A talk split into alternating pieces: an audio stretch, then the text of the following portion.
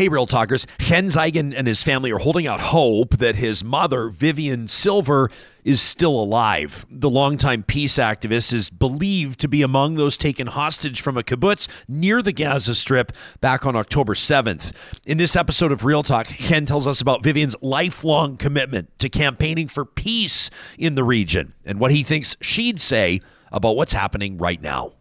This is a relay project. Real Talk starts right now. Here's Ryan Jespersen.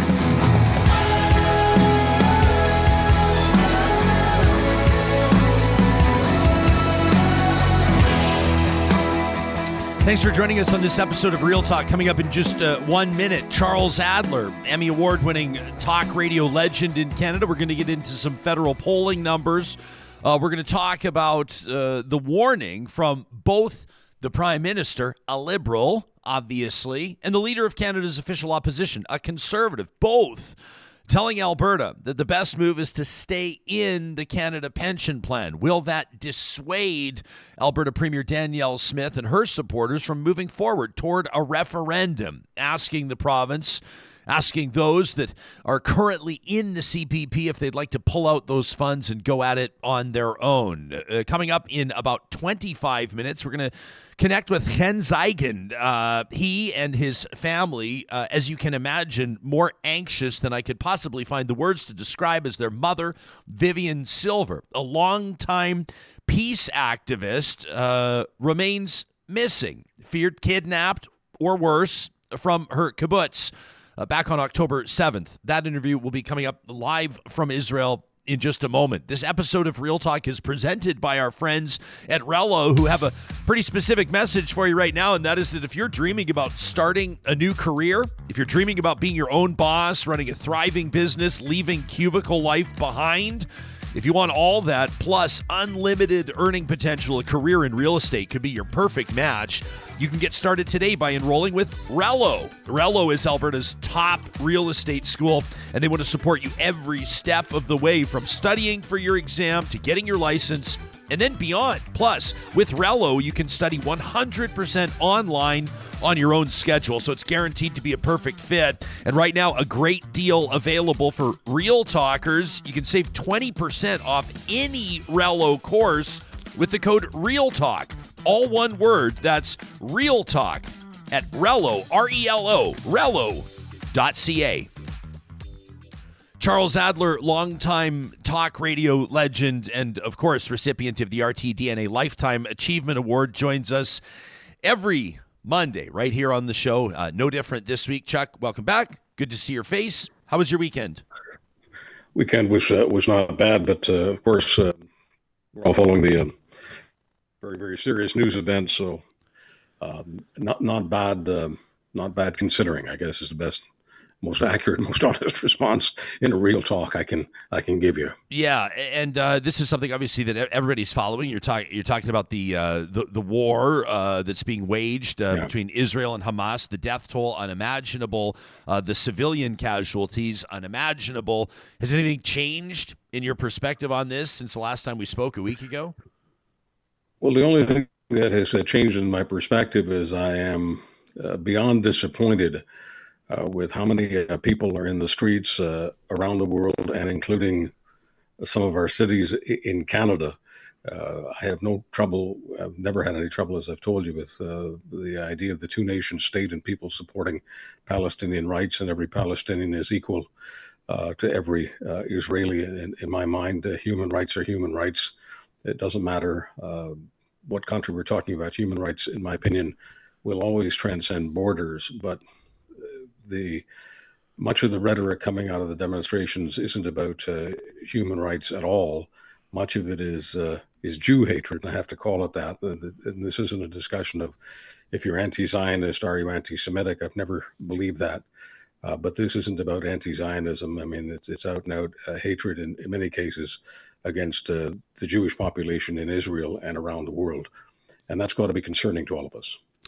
Yeah, uh, Matt Gurney, uh, a former colleague of ours, uh, talk radio host, had, had shared a, a, tweet over the weekend. If people want to uh, check out the uh, account, it's anti Semitism CA on Twitter um, shows a protest uh, that was happening in Toronto. Uh, back on October 21st, over the weekend, a swarm outside of Cafe Landwer. I don't know if you're familiar with that cafe, Charles, uh, but but demands to boycott what they were describing as a Zionist cafe. Protesters posting photos targeting staff working at the cafe. Um, and Gurney's take on this was was basically like politicians need to be paying attention to what's happening here. Um, in his words, politicians have been warned. He says because something could and potentially will happen in Canada, and you don't want anybody to be able to say, "Well, it's too late. We weren't paying attention." He's trying to put it on their radar.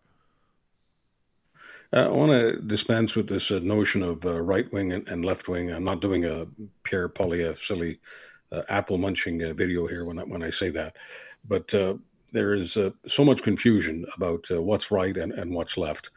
Um, hatred is hatred. If, you, you're hating on, on, Muslims, uh, you're hating on gay people, you're, you're hating on Jews, you're hating.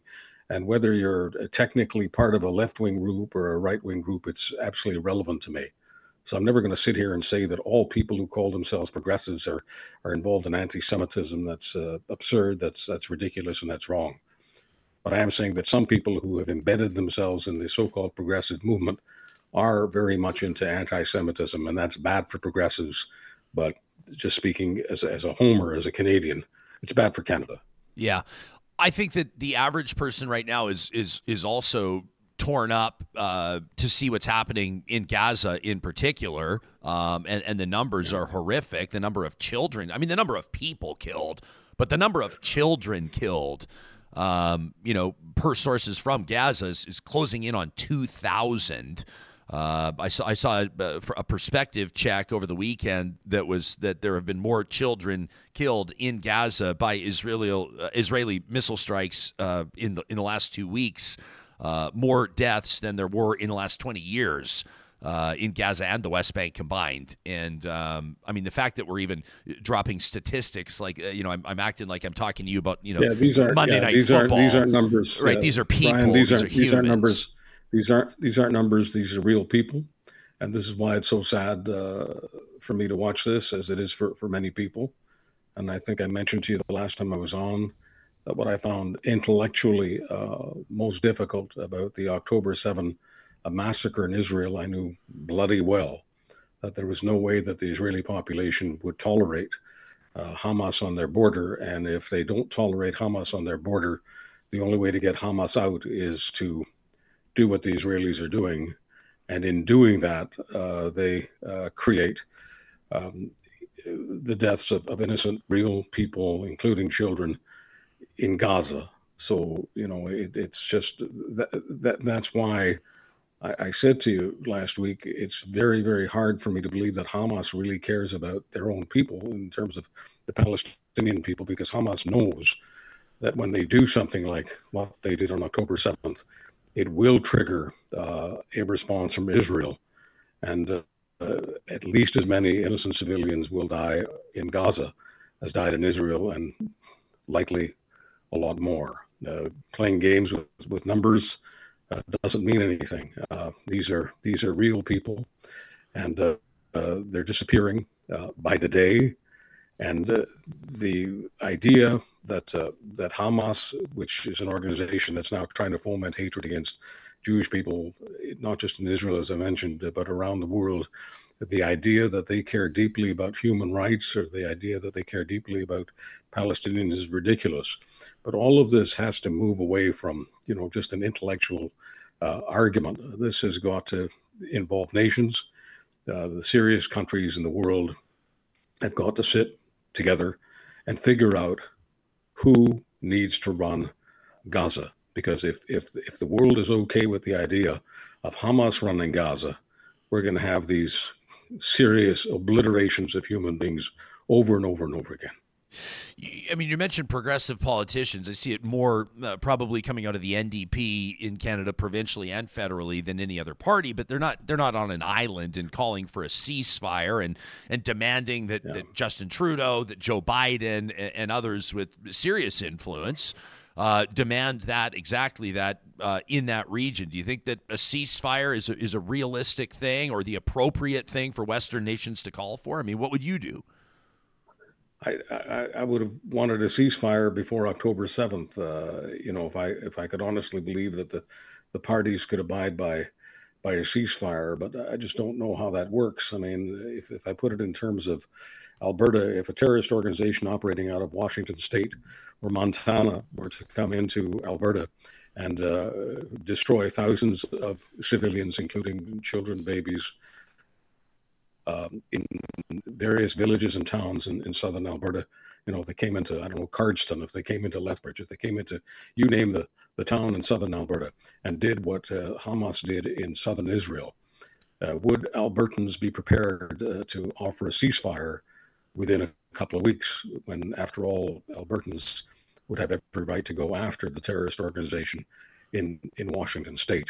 For some people who say that's that's not a good example. It's apples and oranges. It's not, because human beings are human beings, and as I said, human rights transcends borders, and the the, the right to defend yourself against that kind of attack is is one that exists everywhere. And I think that people in Alberta, if they look at it that way, would probably agree that telling them to hold their fire, uh, to holster their weapons uh, when they haven't come even close to, to doing the job of of eliminating the terrorist group, I think Albertans would say that that's that's idealistic or it's it's it's, it's a fantasy. Uh, and I, you know, if I if I put it in terms of 9/11, which for some of us is our most recent horrible experience of terror, and after all, what happened in Israel is, in terms of the numbers, 15. If you compare the population of Israel to the United States, they experienced the Israelis experienced 15 9/11s.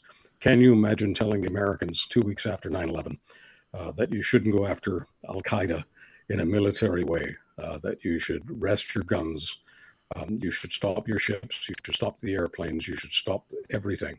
You should have a ceasefire after only two weeks. I think the Amer- Americans would have either gotten angry about uh, the idea or laughed at you. So the, the, the term ceasefire, it sounds wonderful. I'd love to have a ceasefire, but I just can't imagine it uh, being realistic. Yeah, uh, I, I, I just this is just like this isn't uh, uh, something where there's any sort of like clean answer, where there's a tidy answer. Like Jespersen and Adler, you know, figured it all out in four minutes on Monday's episode of Real Talk. It's not going to happen. No, you know? But you talk no. about like eliminating Hamas and and and like you know the, the realistic perspective that a lot of people have as well is that what what this looks like. I mean, I've seen some aerial footage of Gaza right now, and it's you can't even wrap your mind around it, and you, you get the sense that like Palestinians are, are going to be eliminated, that the entire area, the entire region is just going to be wiped. And um, it's just, uh, I don't have the words for it. It's it's gut wrenching. It's horrific. Um, a child is a child is a child. Civilians are civilians. Seniors are seniors. And uh, and I don't have a solution. Um, one of the reasons why we have you on every single week is we just talk. We come on and we wrestle with Yeah. things, and, and we and, and we give the audience a chance to chime in. And and every time you're on, it prompts emails from people. And and I know that there's not a clean or tidy uh, sort of conclusion that we'll reach today, but I just I every time I turn on the news, every time I check my social media apps, this is right at the top, uh, as it should be, obviously. Um, and I just. Uh, it's uh, I mean it's it's plainly horrific. It's just what it is. It's horrific. Ryan, let me. Uh, one of the reasons I treasure my relationship with you, whether it's off the air, on the air, broadcast, podcast, it doesn't matter, is I know that you hear my heart. You hear my heart all the time. So please listen to my heart right now. There is nothing more difficult for my heart than to appear to justify what's going on in Gaza right now. The, the idea of justifying or rationalizing the killing of innocent people is something that tears my heart to pieces. I wish my heart had a brain, and I wish that brain could figure out how to go after the people who are threatening Israel without harming the Palestinian people. I wish my heart and my mind could be connected in such a way as to figure that out. And if you can help me with that, or anybody listening to this podcast can help me with that, I'd really appreciate the help. The heart is hurting.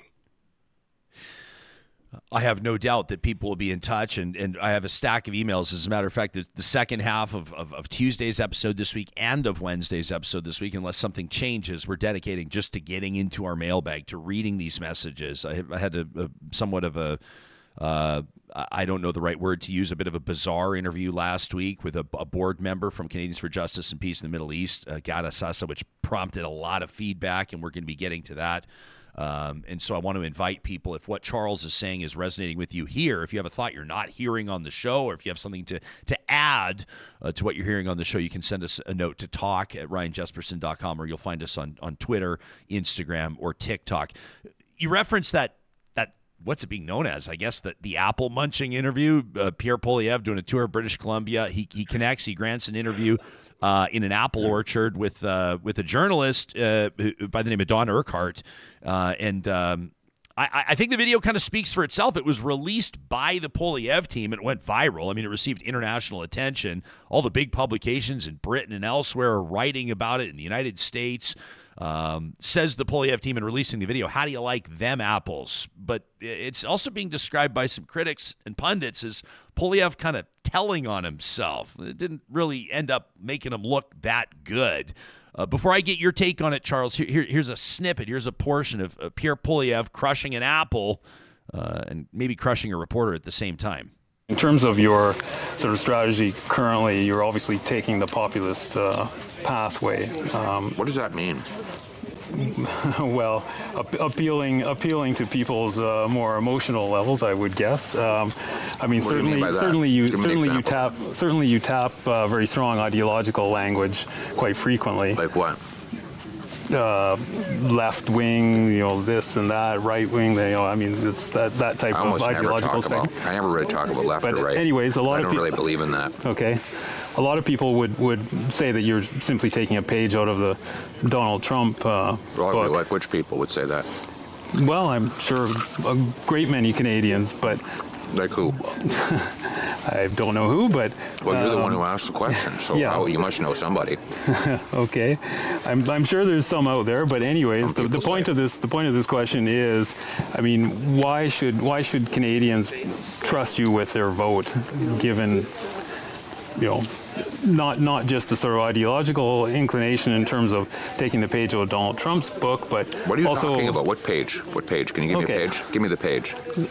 You keep in, saying in terms that. in terms of tur- turning things quite dramatically in terms of, of Trudeau and, and the left wing and all of this. I mean, you, you you make quite a you know it's it's quite a play that you make on it.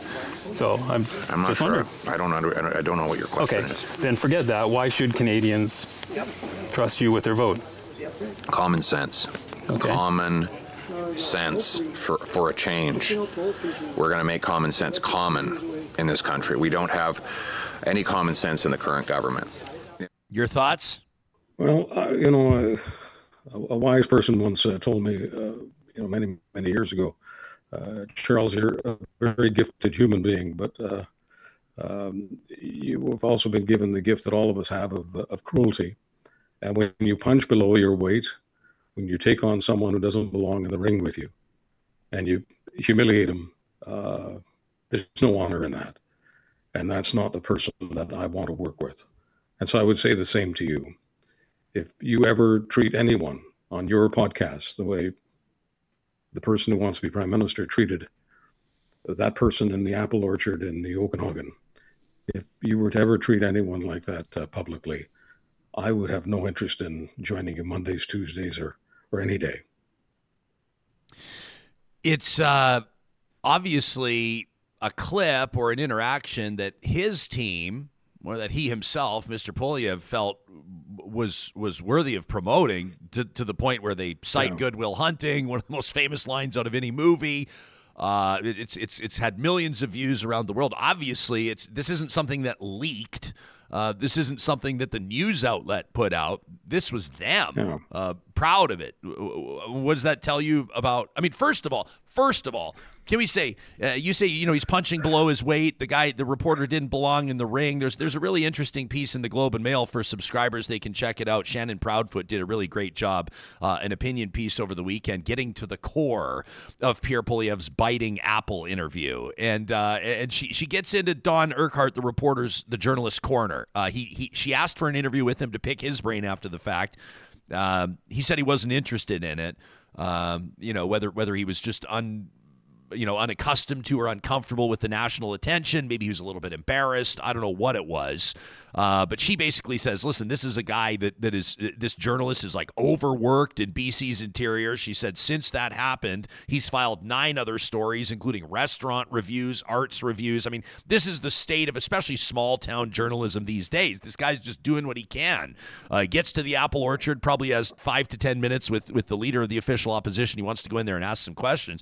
Uh, I didn't think that any of his questions were unfair. I mean, I think for, for Pierre Poilievre to say, I don't talk about left and right. I don't believe in that. I mean, that's comical. Uh, there's a thousand examples of Pierre Poilievre in the House of Commons talking about socialists and left wing. And, and, and, you know, I mean, the questions were fair.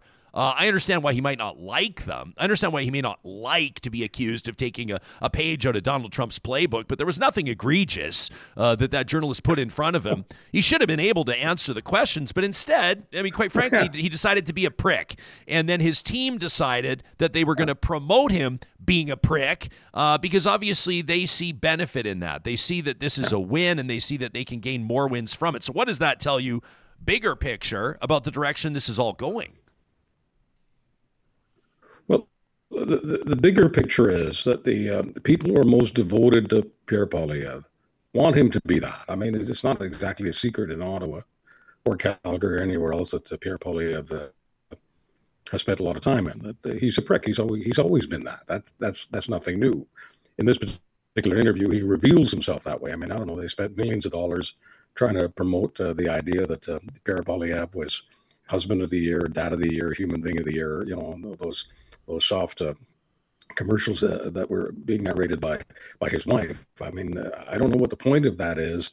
If you're also going to put out this kind of message, and people are, you know, they can they can decide which guy is the real guy. But you know, based on my own experience and based on the experience of everyone I know, nothing to do with right or left, just professionals. This is the real guy, and I guess they think, and maybe they're right. And if they're right, I'm I'm, I'm sad that that millions of Canadians want to hire a prick uh, to be their prime minister. Maybe they, maybe millions of Canadians believe that you know that that kind of person uh, will will do a better job for them. I mean, I, have never, you know, I, both of us have worked for, for people who, who fit that mold, and I, I don't think either of us ever want to work for them again. Both of us have worked with people who fit that mold, and we don't want to work with them. All it is is negative energy um, it's it's it's not constructive. Put aside the morality and ethics of it. Uh, pricks are a pain in the ass. I, I don't want to be around them. I don't want to work with them. I don't want to talk to them. Whether you know they're in an apple orchard or anyone else or anywhere else. I mean, it, what is it about that interview that you saw with Pierre Poilievre that would make you want to have a serious conversation with them? Yeah, I mean, I think that one of the things, I mean, and, and Ryan's in our live chat right now. He says Pierre Poilievre's going to be the next PM, and you lefties are going to have to learn to deal with it. Uh, Pierre Poilievre could be and, and, probably will be the next PM. Two years away is a long ways away, but, yeah. but it's also not. Uh, and polling's wild. We'll talk to Philippe Fournier tomorrow on Tuesday's Real Talk about the polling numbers and what that all means. But if but but if you were turned on by or impressed by that interview, it's probably because you like to see somebody that that's not that would rather bully than be bullied. You like to see somebody that's assertive and quick-witted, has a sharp tongue, can eviscerate uh, a line of question they don't like, or at least masterfully dodge it. I mean, these are you know, I mean, it, it that is a page from the Trump playbook. I mean, like you know, you you've got to be a pretty skilled debater to beat Donald Trump in a debate. Nobody denies that. Um, the question is, you know, what do yeah. you value more, that sharp tongue or empathy or what? And and ultimately, that's why we hold elections because people will be able to have their say on what they want to see in their prime minister. If if, if Canadians think that uh, having a good human being uh, is is is a is a problem for Canada, that Canada doesn't deserve a, a good human being or, or shouldn't have one, uh, that if Canada needs that kind of guy, uh, to, to be prime minister, Canadians can decide. I mean, at the moment, the polls indicate uh, that, that that's that's what they're looking for. You know, and maybe they, they think a, a guy like that can, you know, bring down interest rates and uh, you know make the cost of food and housing cheaper. I mean, to me that that's that's that's preposterous. And if someone wants to respond to my conclusion as preposterous, someone wants to say, "Well, Chuck's Chuck's a lefty, Ryan's a lefty," I mean, that, that that's garbage talk, and that is Trump talk, that is populist talk. Just reduce everything minimize everything that, that matters to to nothing but slogans, right, left. I mean, this isn't this isn't a right left conversation. This is about do you want a decent person in the prime minister's office, or do you want that that that uh, apple munching prick? Once yeah. again, Canadians can make up their minds. If that if that represents Canada, then that ain't my Canada. That's. Jim's watching right now on YouTube. He says, "Can you imagine Poilievre talking to President Biden?"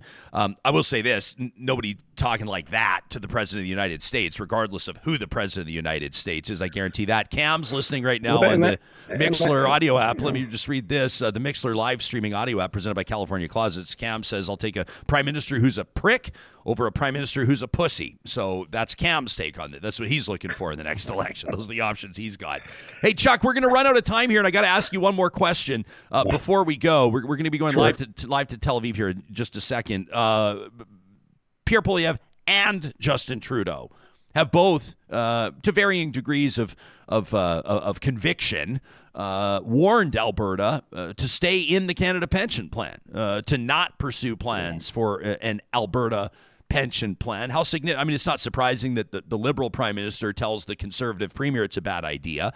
Uh, it's not a surprise that the prime minister and Alberta's premier disagree on something. But how significant is it that Poilievre's come into the mix now? The two major parties in Canada, at least for now, uh, federally, both saying it's a bad idea. Alberta, don't do it. I think uh, Poilievre and, and, many other people realize this isn't about uh, the Canada Pension Plan. This is about uh, sovereignty for Alberta. This is about separatism. This is about getting people used to the idea of uh, referendums uh, on Canada versus Alberta, uh, staying in Canada versus sovereignty. And Pierre Poilievre does not want to make the most colossal mistake of his political life, appearing to be an enabler of an Alberta separatist movement. I think that Pierre Poilievre knows Rob Anderson and he knows uh, Mr. Parker and he knows uh, various people around uh, Danielle Smith and he knows Danielle Smith. And uh, so um, he, he, he sniffs, um, you know, a, a, sovereignty rat here. And I think uh, on this one, I got to give Pierre Poilievre the high marks, top marks. that was the, that, that's, that's the smartest position he could possibly take on this. You can catch Charles Adler the first episode every week right here on Real Talk. You can subscribe to his podcast, The Charles Adler Show. And of course, you can follow him on Twitter at Charles Adler. It's nice to see you. Thanks, pal. Thank you, Ryan. Appreciate you got it. Uh, Chen Zeigen is going to be joining us in, in just a moment uh, from uh, his home in uh, Tel Aviv. I wanted to let you know that this conversation is presented by Real Talk sponsors like our friends at Grand Dog Essentials Quality Raw Food. We've been feeding our dogs Grand Dog Essentials for a number of years, well before we were in business with this family owned company. Why? Because we have seen return on that investment. We've seen the health benefits for our aging pup, Moses, bless him. Mo's in tough right now, but he's fighting. And Monroe, our beautiful four year old black lab. They have different food from Grand Dog Essentials because they have different nutritional needs. They have different health considerations. A Grand Dog right now through the month of October is offering their chicken veggie raw dog food at $16 off a box. Just use the discount code October 2023 at granddog.ca. Check out the shop now link as well for their four leaf rover bundles. These are curated bundles, supplements for whatever your dog needs joint support, allergy support, senior support, healthy skin, immunity support, you name it. There's a four leaf rover bundle for you. Don't forget, you can take 10% off your first order from Grand Dog with the promo code REALTALK, and they'll deliver right to your door in Calgary, Edmonton, and Central Alberta. Our friends at the Fairmont Jasper Park Lodge want to say thank you to first responders in Canada. And that's why right now, for a limited time, they're offering a first responders appreciation rate. They want first responders to take a well deserved break, and that's why they're offering a special room rate exclusively for first responders this fall and winter. If you booked before October 31st for stays between now and April of 2024, You'll find rates starting from $199 a night. They're going to take 20% off your dining, 25% off spa services, and 20% off Sundog Tour experiences, including transportation to Jasper and those amazing wildlife tours. You can learn more by checking out the link in the show notes for this episode on YouTube and on the podcast, or contact the Fairmont Jasper Park Lodge directly and ask about their first responders appreciation rate. And a shout out to our friends at Complete Care Restoration. They're the ones that we tasked with building this studio where we do the show every single day. You know, this is a 110 year old warehouse, and so not all the lines are straight. Not all the pipes were perfectly working. We needed them to troubleshoot some leaks and to figure a couple of things out. And the way that they did it, the end result was absolutely masterful. Everybody knows Complete Care Restoration for helping Albertans get back on their feet fire damage, flood damage, mold, asbestos, you name it. But they're also experts in construction and renovation. If you have a project coming up, maybe converting office space into residential space, heck, maybe you're just getting your basement developed, consider Complete Care Restoration. We give them two thumbs up. You'll find them online at completecarerestoration.ca. Of course, eyes of the world on the Middle East, in particular Israel and Gaza right now, as fighting continues. The latest round, uh, of course, prompted by a terror attack waged on Israel by Hamas back on October 7th, where approximately 200 hostages were taken and are believed to be held in Gaza right now. That includes longtime peace activist Vivian Silver whose family has not heard from her since that fateful day. Her son, Chen Zeigen, joins us live from Tel Aviv. Chen, thank you so much for making time for us. Uh, thank you for joining us. I would imagine this is obviously uh, a very difficult thing for you to talk about. How are you and your family holding up right now? Um, we are trying to remain hopeful um, since we have had no contact, no information um, about what happened to to our mom. Um, we we remain hopeful that she is held alive uh, in Gaza. All we know is that her phone was geolocated in Gaza, and we have no other uh, information uh, except for that. Uh, as I understand it, your mom was was able to send uh, some messages. I'm not sure if they were directly to you, but to people close to, in her inner circle as the kibbutz uh, where she was living was under attack. Can you tell us what messages she was able to get out and, and what you know from that brief exchange? Uh, I was in touch with her, and um, my brother was in touch with her, uh, including apparently many others that we were not aware at the time. Um, she managed. We we um, were in touch with her until the point where she uh, disappeared around 11 a.m. Um,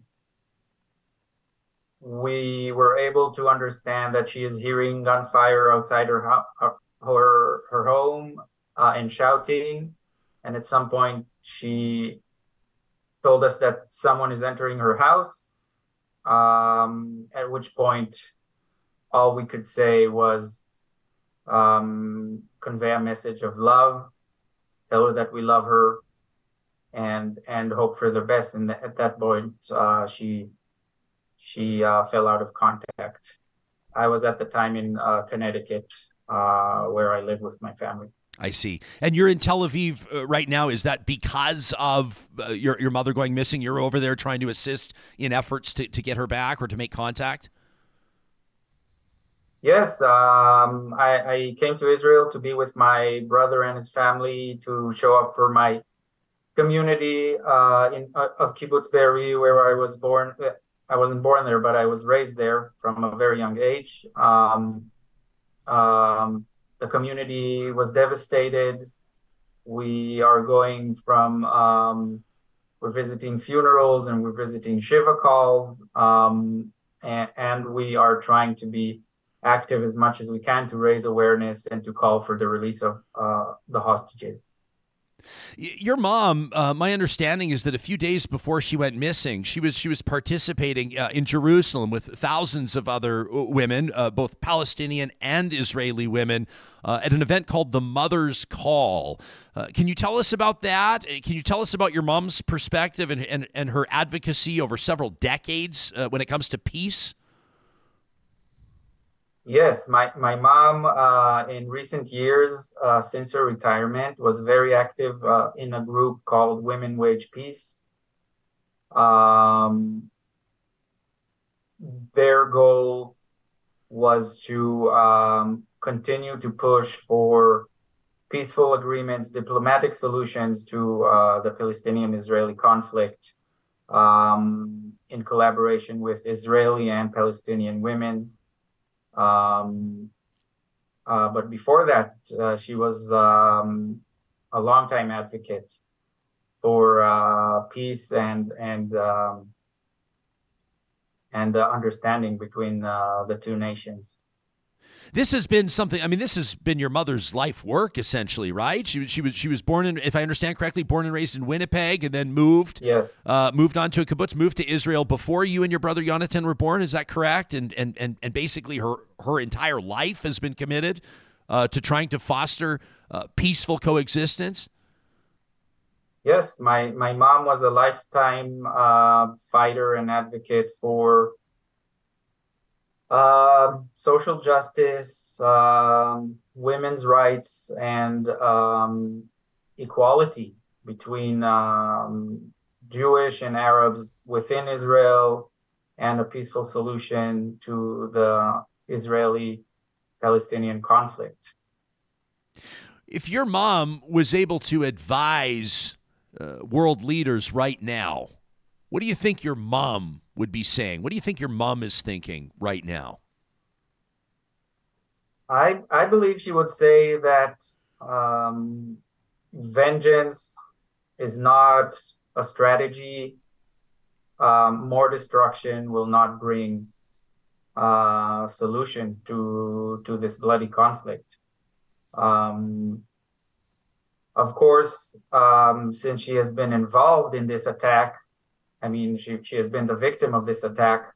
It is very hard for me to imagine um, what her perspective would be uh, if she were released today. Um, but I believe she will she would um, be persistent with with that message um, do you has anything about your perspective? I mean, obviously, uh, you're in the midst of an unimaginable circumstance right now. Uh, this is a horrific circumstance, to be sure. How has your perspective changed, uh, big picture or zoomed in, uh, over the past few weeks?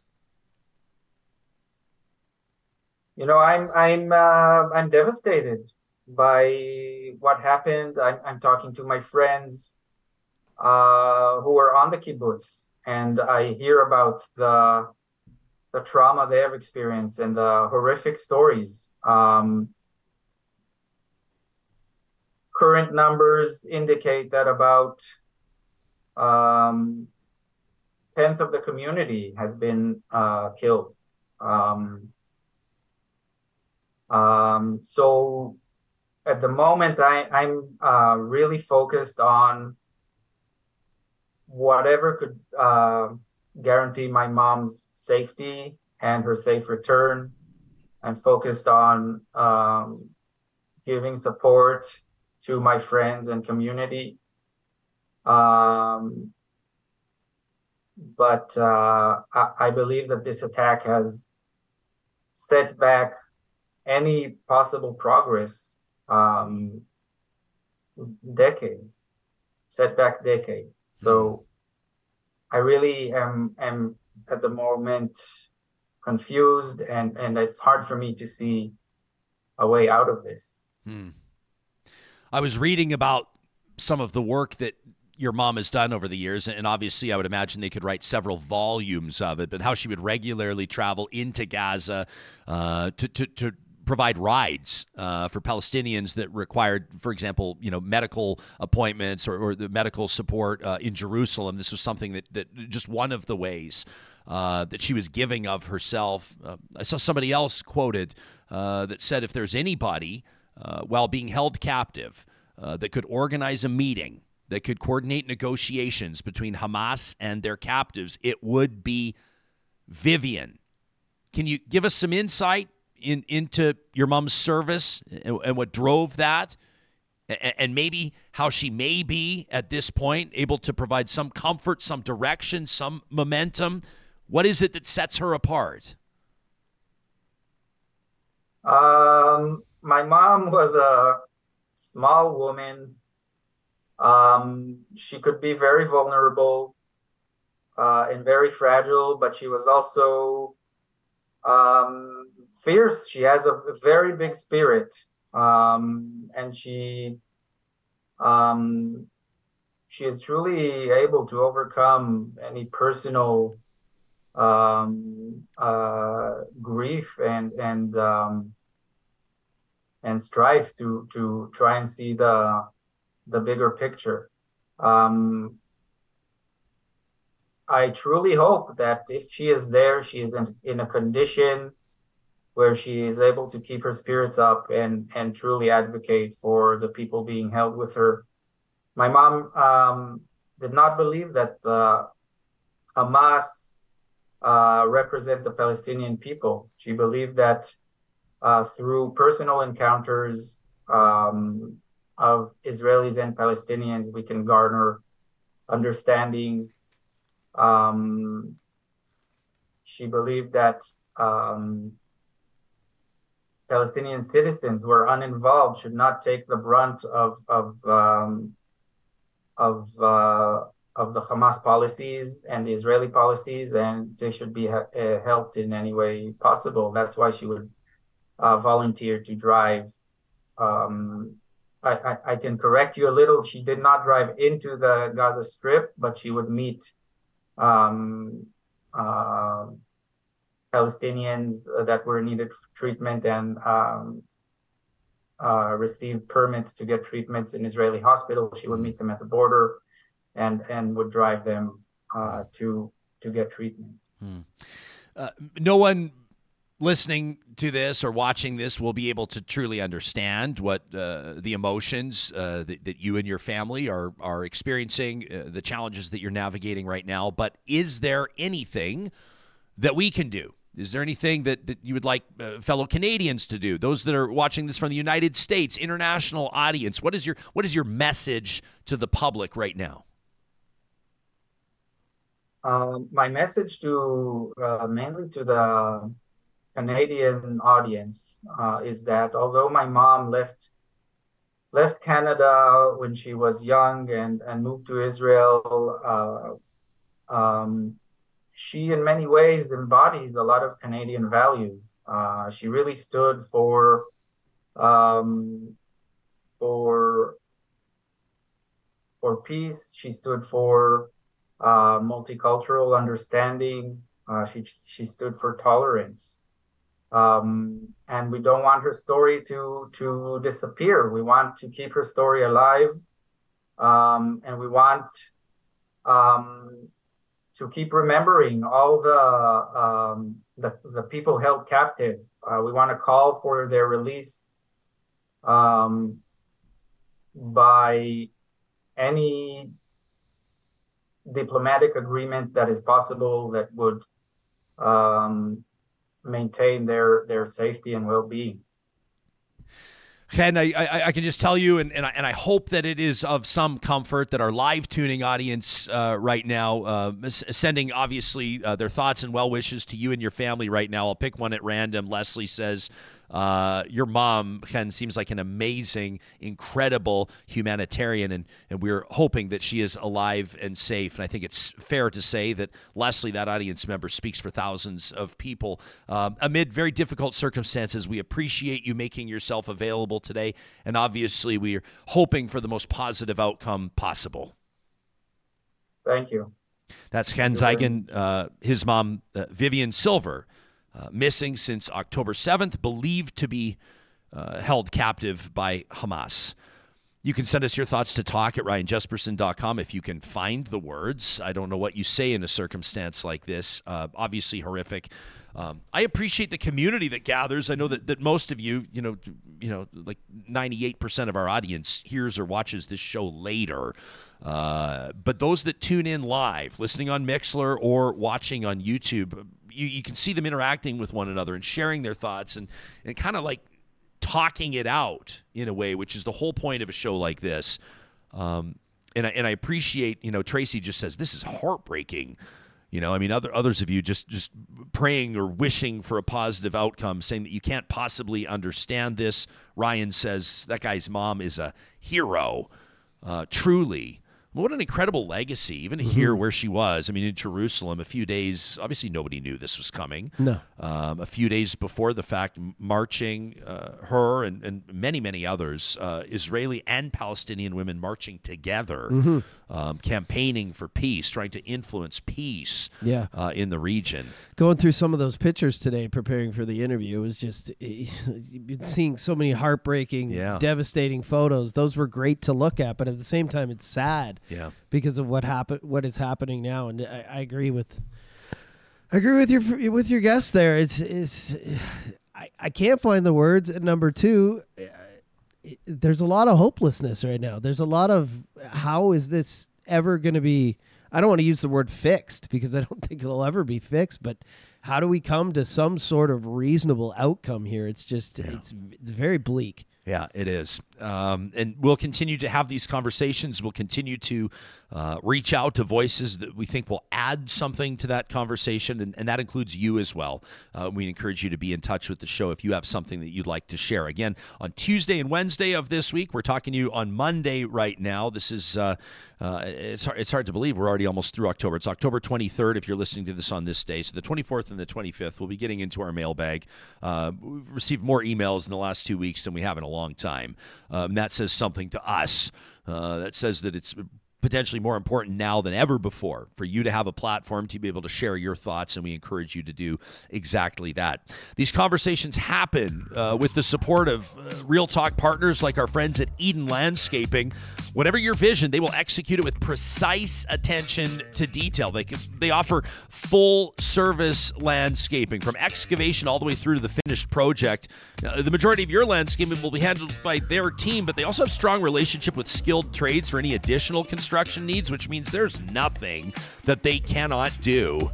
We're seeing the first little bit of snow in our neck of the woods this week. Uh, of course, that has some implications on landscapers like the team at Eden. But that doesn't mean that they just hang up their boots and take the next number of months off. They're going to be working on planning. They're going to be getting ready, drawing up uh, 300. I mean, these basically 360 degree full circle pictures. The vision of what your yard could look like is how they spend their winter so they can be shovels in ground in the spring. If you're dreaming about maybe edible garden boxes, uh, maybe you want to get some excavation work done, maybe you have some stone work in mind, maybe a new patio hardscape. Maybe you desperately need a new retaining wall in your property. It could be a brand new home, could be a heritage home, whatever it is. Eden Landscaping has seen it all, and they'd love to work with you. You can get that conversation started today. Get the ball rolling on your design, maybe a new outdoor kitchen, by visiting landscapeedmonton.ca. Now, speaking of kitchens, our friends at Freson Brothers want to remind you that their next 15% off day is coming up in about a week and a half, the first of every month. It's 15% off at Freson Brothers. Plus, they offer a seniors discount day at 10% off. You can get the details there at Freson.com. Freson Brothers is Alberta grown and Alberta owned. Have been for coming up on 70 years. What does that mean? It means while you're never going to be left wanting for something, Freson Brothers has it all in as many circumstances as possible. They're sourcing out ingredients, grocery items, produce, proteins from as close to the store as they can. That means that greenhouse grown Alberta fruits and veggies. It means Alberta proteins, chicken, pork, Alberta beef, and more. You're going to find it fresher at Freson Brothers than anywhere else. Again, you'll find them online at freson.com. That's F R E S O N.com. And if this time of year you're starting to think about self improvement, maybe you're thinking that 2024 could be the year where you really kickstart a new career. You're going to want to take two seconds today to check out Athabasca University online. It is Canada's open university with world class accredited online programs and courses offering you the flexibility to learn at your own pace on a schedule that suits your lifestyle.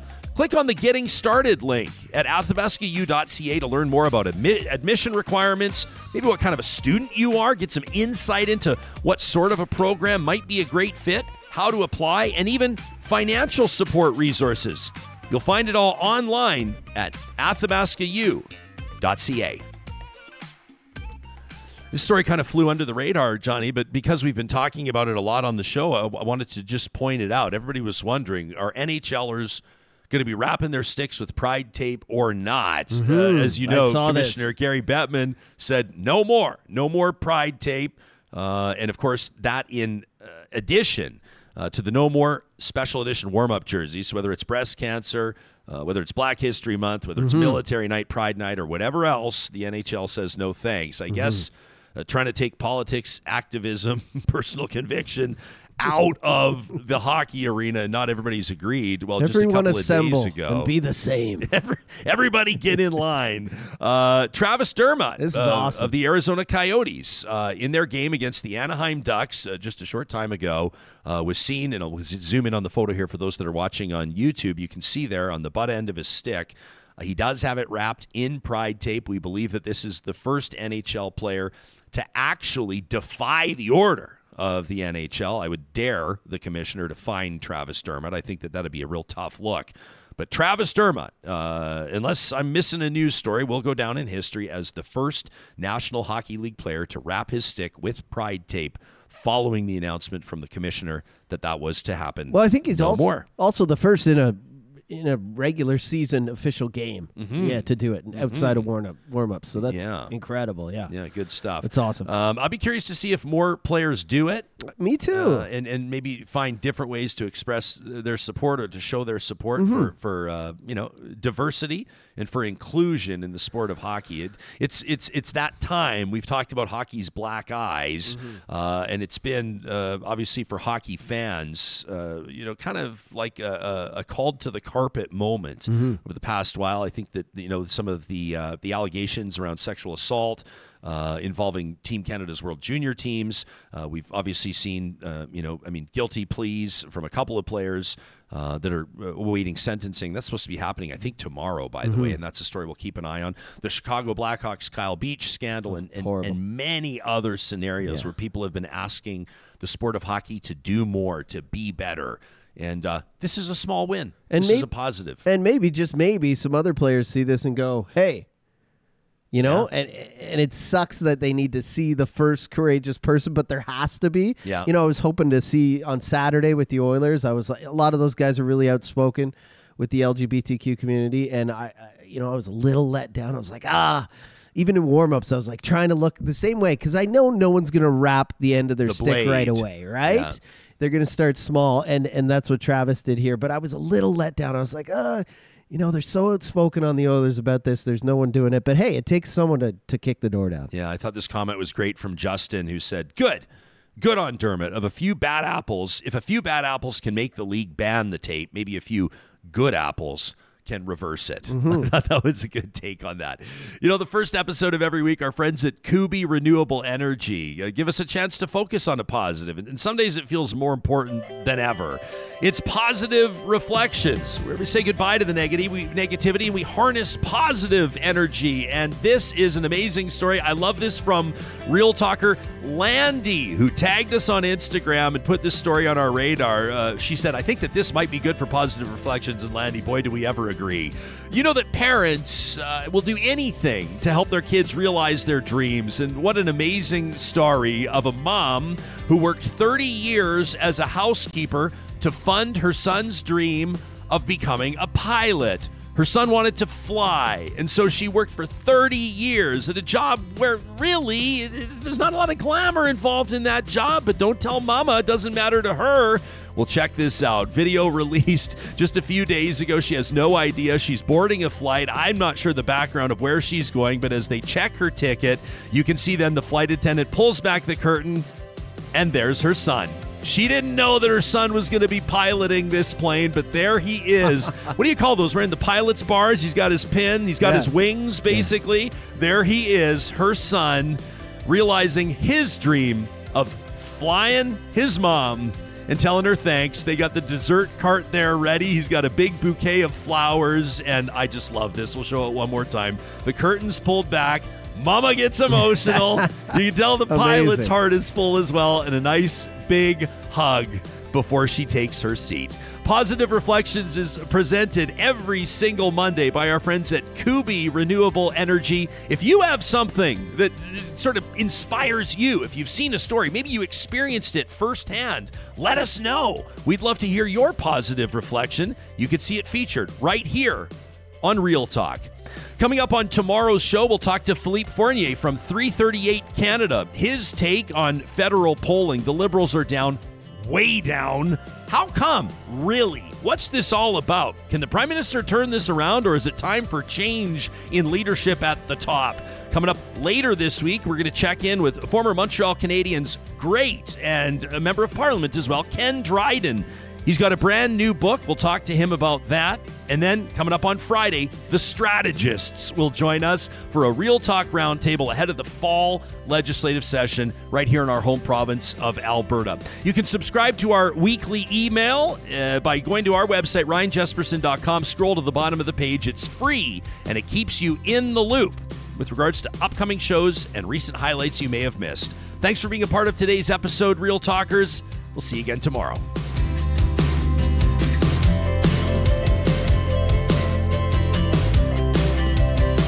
Real Talk is hosted by Ryan Jespersen, executive producer Josh Dunford, technical producer John Hicks, general manager Katie Cook Chivers, account coordinator Lawrence Derlego, human resources Lena Shepard, website design Mike Johnston, voiceover by me, Carrie Skelton.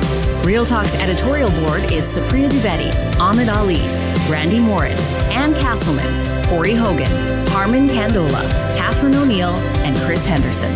Member Emerita, Julie Rohr. Real Talk is recorded in Edmonton, Alberta on Treaty 6 territory, the traditional and ancestral territory of the Cree, Dene, Blackfoot, Saulteaux, and Nakota Sioux, home to the Métis settlements and the Métis Nation of Alberta. Real Talk is a relay project.